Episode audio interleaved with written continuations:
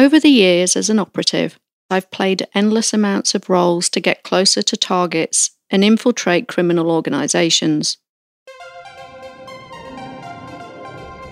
Today, I'm talking to my producer, Adam, about some of the most challenging and memorable situations I've experienced pursuing criminals undercover. From Storic Media, you're listening to Codename Siren, a true crime podcast with Nina Hobson.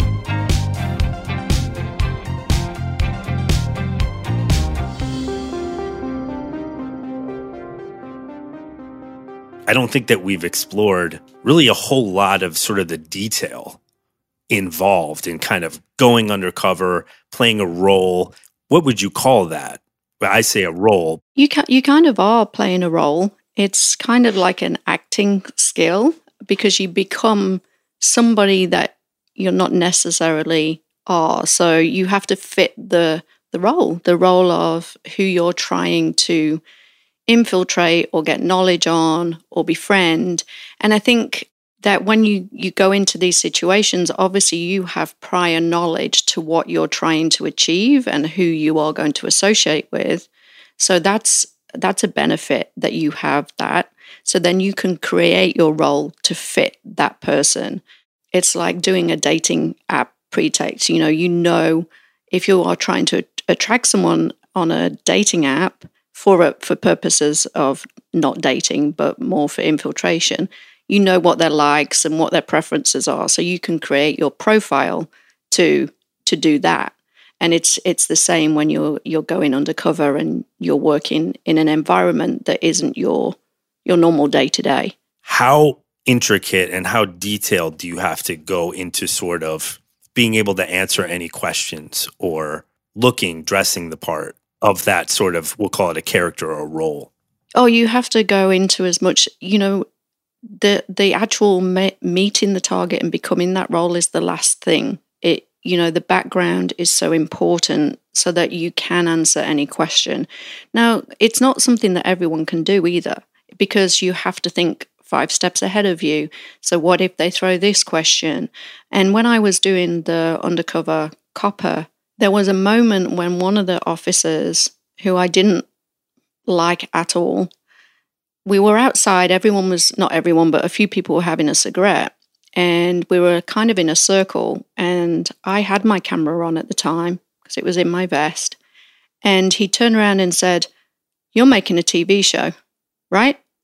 And I'm like, Holy shit. How, because they knew that I had media background. So it, and I just literally stood my ground and went, Yeah, yeah, I am. And actually, that's not your best side. So if you want to turn, I can get you better on my camera and you look better. That's great. And of course, that just totally diffused the situation. You know, in, inside your heart's going, does he really think I'm making a TV show? Or now, does he maybe think I'm making a TV show and I've got to watch my back more? But it was a, it's about, you know, I've just got to be steps and steps in front. And um, there was again thinking on your feet is what you have to do. And there was another scenario where i was with a really not nice guy in the north of england and he was i don't know what you would call them uh, like a debt collector. Like a loan shark a loan shark that's exactly what he was and um, i was making this for television purposes and i knew that the production company the, the producer was in a particular location. Now, this was really difficult because I didn't know the area at all. I was being very much led by the guy that I was in the car with, was taking us places. So I'm having to text the producer and say, Oh, I'm on Talbot Street. And then by the time we, he knew where Talbot Street was, I was on Francis Street. And it was like, Holy shit, I'm actually really on my own right now. And I knew on this particular day that he had asked me to stage something that they could film. He wanted me to stage an argument with the loan shark so that they could film because we'd got all of our footage at that point. So it was just a TV purposes thing. So um, we're driving around, and suddenly the loan shark on the phone, and all I can hear him saying is fuck, fuck, fuck. And I'm like, oh, what's happening? So he puts the phone down and he said, some fucker is doing an expose on me. And I'm like, oh God. And then he was like, and this is a guy that had a baseball bat and whatever with him. And he said, when I find out who it is, I'm going to fucking kill him, blah, blah, blah. And I'm like, oh God. I'm now on my own in a car with a guy who's pissed off. So what I did, and I don't know why I thought of this, I got my lipstick out of my bag and I pulled the sun visor down in the mirror and I'm putting lipstick on. And he literally he looks at me and he goes, "What the fuck are you doing?"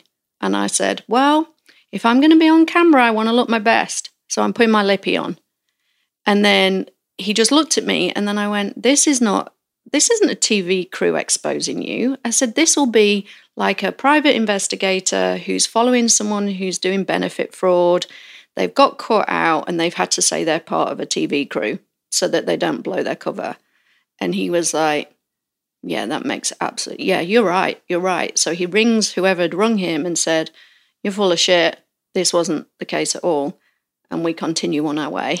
So there, there was a backstory that we had been to this house to for him to set up a loan. And obviously, no one reads the paperwork that said this is 150% and da da da and whatever. And if you default, you lose your house, basically. So we'd done all the pre stuff. So the producer, because it was for TV, was like, okay, well, when you come out of their house, because we knew where we were going, that's when I want you to say, start saying to him, that's that's crap that they've just you're going to charge him that, or you you know just create an argument for for the sake and, and start to question right. him. Question is interest rates. Yeah. And he was really interesting because he became he was very friendly in the sense that he was he was a married man, but I he took a shine to me and so he told me lots of things that he wanted to do if we were in a hotel room and I'm like oh god. Keep talking because i'm recording everything and when this goes out on national tv not only are you going to be exposed as a complete scumbag criminal kind of guy you're also going to have your wife see what you're really saying. But that was interesting because I, I, I was making obviously a tv show at the time so i had numerous people that i had to be and locations i had to be and there's only one of me. So I had to go, I had to leave him because I was employed by him. I had to leave him and go to the south of the country, which is was probably about six hour drive. And I had to be somebody else for a few weeks. So not only am I now pretending who I am for this loan shark, I've now got to come up with a cover story to cover my cover story. So I can't be at work for the next few weeks. So my cover story to him was that I'd fallen downstairs in flip flops. I don't know why it was important. I was in flip flops and I had sprained my ankle badly, so I wouldn't be at work. So while obviously he's got the, the hots for me, he wants to send me flowers. Well, he can't have my real address because obviously it's a cover story. So I had to then say I'd gone to London, my kids in London were going to look after me and and then when my foot was healed, I could come back to work. Was he still open for that? Which I knew he would be because of more of his fantasies than anything else. And uh, so, yeah, it's a, it was that's what we did, and I disappeared you're really weaving a, tangled web, not unlike a maybe a cheating husband that could be a loan shark or maybe isn't a loan shark. Yes, yes, he was. He yes, he was a nasty, nasty loan shark. To be fair, but that's not a obviously a typical thing in, in your life now because you you wouldn't normally be working that many undercover cases simultaneously. No, I mean you. It all depends what the case is. So um, another case that I did was. Um, and again, I get a phone call at midnight and from a client and say, You need to be on my private jet at 7 a.m. because I want you to go and infiltrate this.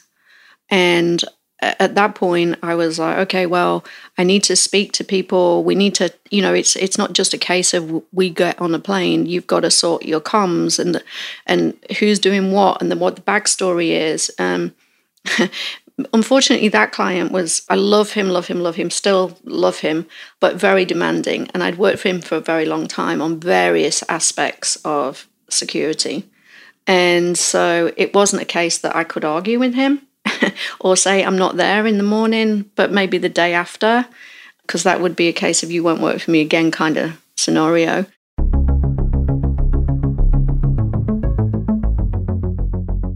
So I went and I didn't really know what I was going to, other than he had already reported this incident to the police who said they weren't going to do anything. So I was like his next resort. And so I, I get on a flight. Um, I get given a sat phone because I'm in the middle of nowhere in Australia. And so there's no comms. I've said, you know, my kids are both at school and I've said bye to the kids. And I go to the outback of Australia with literally the flight time. And I arrive in this little kind of tiny little town in the middle of lots of red dirt, middle of Australia. And the only time I've had to prepare or work anything out, I've had a very quick briefing from the client to say that he believed that this theft, um, it was actually theft of cattle, was going on in his, but like millions of dollars, um, was going on in his cattle ranch. And over to you. And here's a sat phone. So I was like, okay, well, my cover story is that I am a woman from a divorcee from London. I'm trying to rebuild my life. This is something I've always wanted to do. The owner of this is a friend of a friend of a friend, because obviously there's no got to be no connection. And he's offered me the opportunity to come and be on a cattle ranch. Now, for me, that's a dream absolute dream because I'm ride horses. So I was getting to ride horses all day, but at the real time, I had to infiltrate the the manager and get him to tell me what he was doing and get him to show me what he was doing. And I arrive, I'm I'm tired, got terrible comms. No one really knows what's going on. My clients wants me to report to him every day, which is also we'll talk about clients in a minute and their expectations and demands are very, very difficult. Yeah, I would imagine those debriefings can be a, a bit tedious. You know, they want everything and they expect you your NCIS or law and order. You know, it's right. it's it's very demanding. So my cover story is now that I am this woman and I have taken a sat phone because I want to ring my kids every day. And so what really happens is every time I disappear on the night time when everyone's around the campfire having dinner to allegedly call my kids. And, and now that's got to be the right time because they're in London. Wasn't calling my kids at all. It was calling the client to give him a debrief. So I didn't actually have time to call my kids because you I couldn't show, oh, you've been away for out, whatever. So I I didn't have, really have communication with anyone but the client and then the team that were on the ground miles and miles away. And so that was hard. The hardest thing was I arrive at, at the at the ranch and I'm shown into a room with it's an old cattle stall with lots of beds and there's a, a young couple who are like they're um, traveling around and they they're doing the cooking like they they've just got hired just to cook for the rest of the staff. And I go in this room and I'm like, oh, is this where I get to sleep? And they were like, yeah. And there's one toilet. And I'm like, oh no, this is my worst nightmare. and so eventually the head ranch guy, not not the one that I was infiltrating, that was the manager, he said, oh, let, we'll find you another room. I think he was like, this poor older woman does not want to be sleeping in a room with all these all these young men and one toilet. So they put me in another room and it's it's just full of spiders and frogs and frogs were coming out of the toilet and I'm like, "Oh no." And it's like 55 degrees whatever it is, you know, it's it's it's boiling. And for the whole time I I literally I had to wrap myself in the duvet because I am so frightened of spiders. It's it's ridiculous. And eventually I had to say to one of the guys I'm really frightened of spiders and I can't sleep. And he said, Well, I am too. So we're we're in this together. I'm like, you're a cowboy. Like, how can you be frightened of spiders? I have an excuse. Um, and so basically, we I had to live that life, and it was amazing. And fantastic, but I also knew I had a job to do at the at that time. And the actual guy, the target, was very, very alpha male in the sense that who's this stupid British woman who just wants to ride horses? So I knew that he was going to be really tough to to break. So then, when you're un- undercover in that situation, you've got to look for their weakness. What is their weakness? How can you do this? Like me just befriending someone is not necessarily going to work. Well, he had a wife, so I knew that his wife and she lived on the ranch and they just had a baby. And here's a woman who's on the ranch and she's not used to having women around. And so she became that's who I now have to befriend in order to access and get his confidence and his trust. And that's basically what I did and how I did it. And over a time, and again, these are slow burn things. They're not, oh, I'm going to do this straight away. Because I I became her confidant in time. I became his. I always made that I was riding at the side of him. He then started bitching about my client, which I knew was a, oh yeah, I, have heard about him. I've heard he's an asshole, blah, blah, blah. So you, you have to do that role. To the point where I planted with them, you need to go away. You, you guys need to go away. You just had a baby. You're here all the time. I can look after the ranch for the weekend. I'm here which they agreed to. I'm not really sure how, other than the fact that he really wasn't that into the ranch. He was into the money and he was into the whatever else he could do that made him money. And so, anyway, they disappeared for the weekend and left me in charge. Uh, I mean, I was in my element. I was feeding foals with bottles, and, you know, I was rounding up cows and trying to learn how to lasso. And, uh, I, you know, I was having a dream. Really getting kind of lost in this this part that you're playing. Really, I was loving every second. Yeah. And then they disappeared for the weekend, and that allowed us to have access to things that um, we hadn't had access to before. And so a team then came in, my team then came in, and then obviously I'm still maintaining a relationship with them, still talking to them. We did things we needed to do, established what was really going on, which was way more than the theft of the the cattle. And I'm being a little bit evasive because obviously I have to be. And then the what happened was my team are at the house and we've discovered firearms that we shouldn't have discovered. They then say they're coming back early.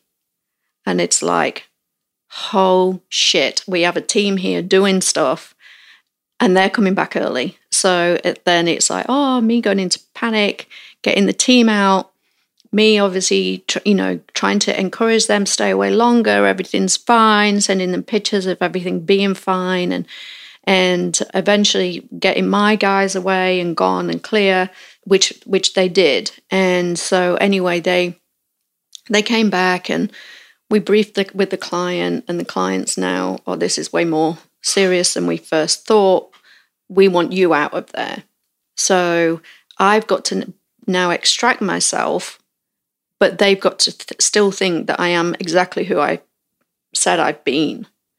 For obvious reasons, we don't want to, you know, alert anyone. So I leave. I'm exhausted. I've been there for for weeks, and and it's really high. You're constantly living on that adrenaline, that stress, that everything. Because you know, the minute or if anything goes wrong, you don't know how someone's going to respond. They may be the nicest people when you're dealing with them in your in your fake world, but if they find out what happens, then you you know anything could go wrong.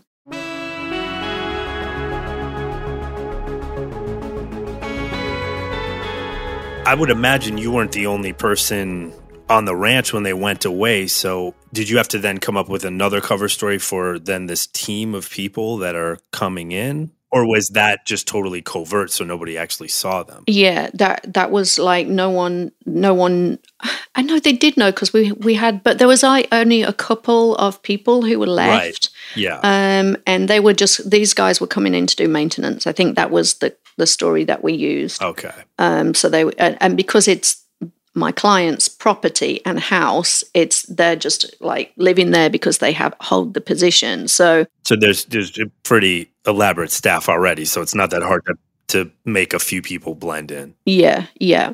And um, but we did have minimal people there at the weekend. It was kind of you know I think we the, the way that we did it was we kind of got rid of most people to go have it because you had to leave that place because it was in the middle of nowhere. So people would work for two weeks and then go for, you know, four days or whatever it, it was. And so then they wanted me out. So the they the client actually flew me out because there's a there was a landing strip and he it was uh, he had a plane so he came in and took me out and I said that I had to go back there'd been an emergency in Perth and um, I'd been called. I'd got to go back, and I was. It was a friend. You know, it was. I, the whole story was I just got to go back to Perth, not that I was going back to London. And so we left, and I remember that my client flew me back to Perth in his private jet. And I was really tired. And so I'm like, and I'm so excited. I get to go get a proper shower and see my kids and everything's fantastic. And his driver is driving me from the airport. So I've flown to Perth. His driver collects me to drive me home. And I knew, obviously, knew his driver. And we literally get to the bottom, and there was a big hill up to my house. And we, we get to the bottom of this hill, and I get a phone call from the client saying, You need to turn around and you need to be at this location. I'm like, seriously, can I just, please, can I just go home and get changed? And it was actually to meet with the police um, because now they they were bringing the police back on board. I was like, oh, really? I'm not gonna. I can't argue with the client, so I did what I was told. And then from that meeting, it was a case of we need you to go back. We're going to do a warrant, and we need you to go back and be there to make it look real that you are not part of it because that jeopardizes you and your safety. So that's what I did. I was flown back up there and I went back and continued for a couple of days while the police did whatever they needed to do. And um, they did what they needed to do. And then the client wanted surveillance. Even when the police were doing their stuff, the client wanted private surveillance on the target. So a new team came and uh, they did surveillance. It, that was just a complete shit show because we're in the middle of nowhere. So you've got not got a lot of cover. Everyone knows everyone. So suddenly you've got a team who no one knows who they are. And we went to hire vehicles, and the hiring of the vehicles, the woman was actually connected to the target. I think it was sister. And so you're like, oh no. So now what you've got it obviously you've got a cover story as while you're there, but of course the lady hiring out the vehicles, the only place in this town that you can get a hire vehicle from, honestly, it was just a complete nightmare. So that's all happened up there. And it's it's back with the police. Fantastic. Then one of the guys who was believed to what we'd established believed to be transporting the cattle, the stolen cattle, I had to befriend him. That was part of one of obviously establishing who that was while I was on the ranch. I had to befriend him, so I had to be very flirty and and swap numbers. And he was like the least person on this earth that I would ever date, ever, ever. Not being rude, but he he really was. So I'm befriending him, so then I have to engage with him and create a, a story of how I'd love to go on a date with him whenever I was back in Perth. You didn't automatically friend zone him and try to establish the relationship. That way, you you actually had to perpetuate the idea that there there could be romance in the future. Yes, yes, I did. While still playing the part of this yes. wealthy divorcee from yes London. he thought all his christmases had come at once to be honest but so then so that's all happening and then the client wants me to meet with and and there's there's obviously the police were involved at this point and um, which was great because it's like and they were ama- they were amazing i will say um, they were so supportive. But my client was very well connected with senior police and they were absolutely brilliant. So then I have to go on a date with this guy. Firstly, I know that he's involved in all of this bad stuff. Secondly, least attractive person I've ever probably met.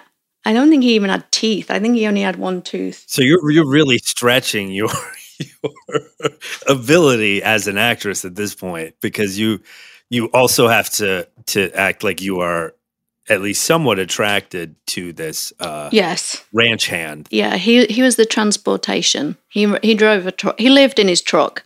Let's just say that said it all. He was like you know i live in my truck. We could have a night in my truck. Oh fantastic. I'm thinking more like the Nobu Hotel, but you know, whatever. I wonder though if it, that would be better than the corner of the shed that you're living in. Well, true, less spiders maybe, uh, probably. Maybe, maybe an improvement. maybe. See, it's not glamorous. Whoever thinks this world is glamorous, please come stay out, hang out with me for a bit, and you'll soon learn. But so we we go on the date, and we so it's all again everything is pre-set there's a team that are going to be in there that are recording this, and we've got comms. I get there before him so I can locate the table. I mean, it's it's down to fine detail. And he comes in and we have a drink. And of course, I've got smart ass team in my ear with all the comments that you can imagine. And i'm like okay here we go. They they are like we we honestly you know we didn't realize he was that unattractive. Like i'm like i did say. Um anyway um that's I, and i can be rude about him because he wasn't a nice person but um anyway so we have this date and he just goes Bleh. he tells me everything. He tells me who's doing what, what his involvement is, everything, because he's trying to impress me. And obviously, I'm trying to lead lead the lead what I need out of him because I, I've got the background knowledge, and he tells me everything, and I'm sat there going, "Wow." Anyway, we come to leave, and he goes in for the kiss. at, at, which point you were probably elated that he had just blown the entire operation. I'm surprised you you didn't succumb to his advances at that point. I mean, th- there's there's certain lines, Adam, you never cross, and this is one of them. And obviously, the guys are cons- obviously are still filming and see it, and I.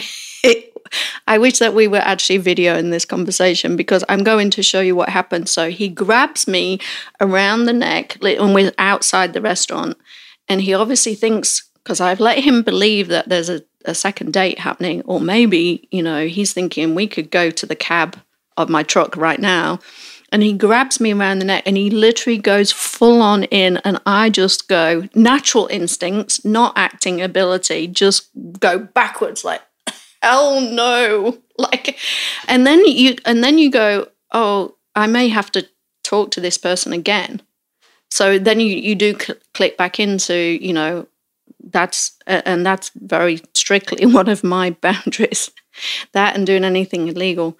But uh, i was just like oh and then he was he obviously went oh. And i was like oh you know i never kiss on my first date. That was what came out of my mouth. And he said well, then we definitely have to have a second. And I was like, definitely. And we parted ways and I disappeared from his life. Because at that point, there wasn't really there wasn't a lot more information that you you needed from him. No, and the police were involved now, so um, they got the information that they needed and that they could act on, and and that was it. And and and I literally disappeared, you know. And I, I probably, I mean, ghosted him, properly ghosted him. Because at that point, were they ready to? Were the police basically ready to swoop in? The police, the police at that point um, would. I, I kind of stepped out from the police. I, I obviously I helped them and I gave them statements and footage because they they had known that I was doing it. Um, and even it was inter- it was really interesting because when they put me back in for a day or two, that's really unheard of, but it was the only way that they could get their their stuff ready in order to do warrants. So at, they, at that point, it kind of just became their job, and and to to this day, it, it's their job. You know that that's my bit done because I'm not a cop, and I, I, you know I don't do cop stuff, and I can't arrest anyone or detain anyone, and uh, uh, no different to any other person. But it was it was a full on time, and it was a full on operation, and it was very stressful. Stressful for reasons of you know living like that and be and it was long long days. You know cattle ranching is long days. You get up when the sun rises and you go to bed uh, when the sun set which was obviously early. But you know you were 14 hour days 12 hours in a saddle. Now thank i mean and i'm i ride horses or like but that's a lot. Also you you know you like doing you're doing two jobs. So yeah it, it like it's you have the police, when I did that infiltration, it was about being a good police officer first and foremost, and the the undercover side was something very separate because of what I was doing, and you know I, that was one of my very. I was really solid about that. I was a police officer first, and I reacted as a police officer before anything else. The other was a subsidiary.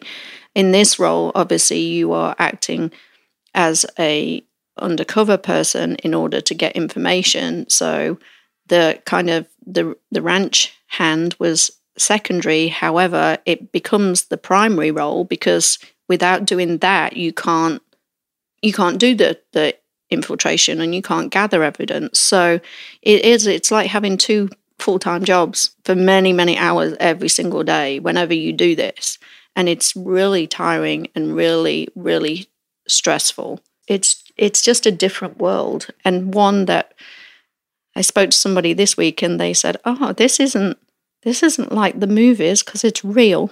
Yeah, it's real. Olivia Benson, it's real. Me and her would so need to chat so badly.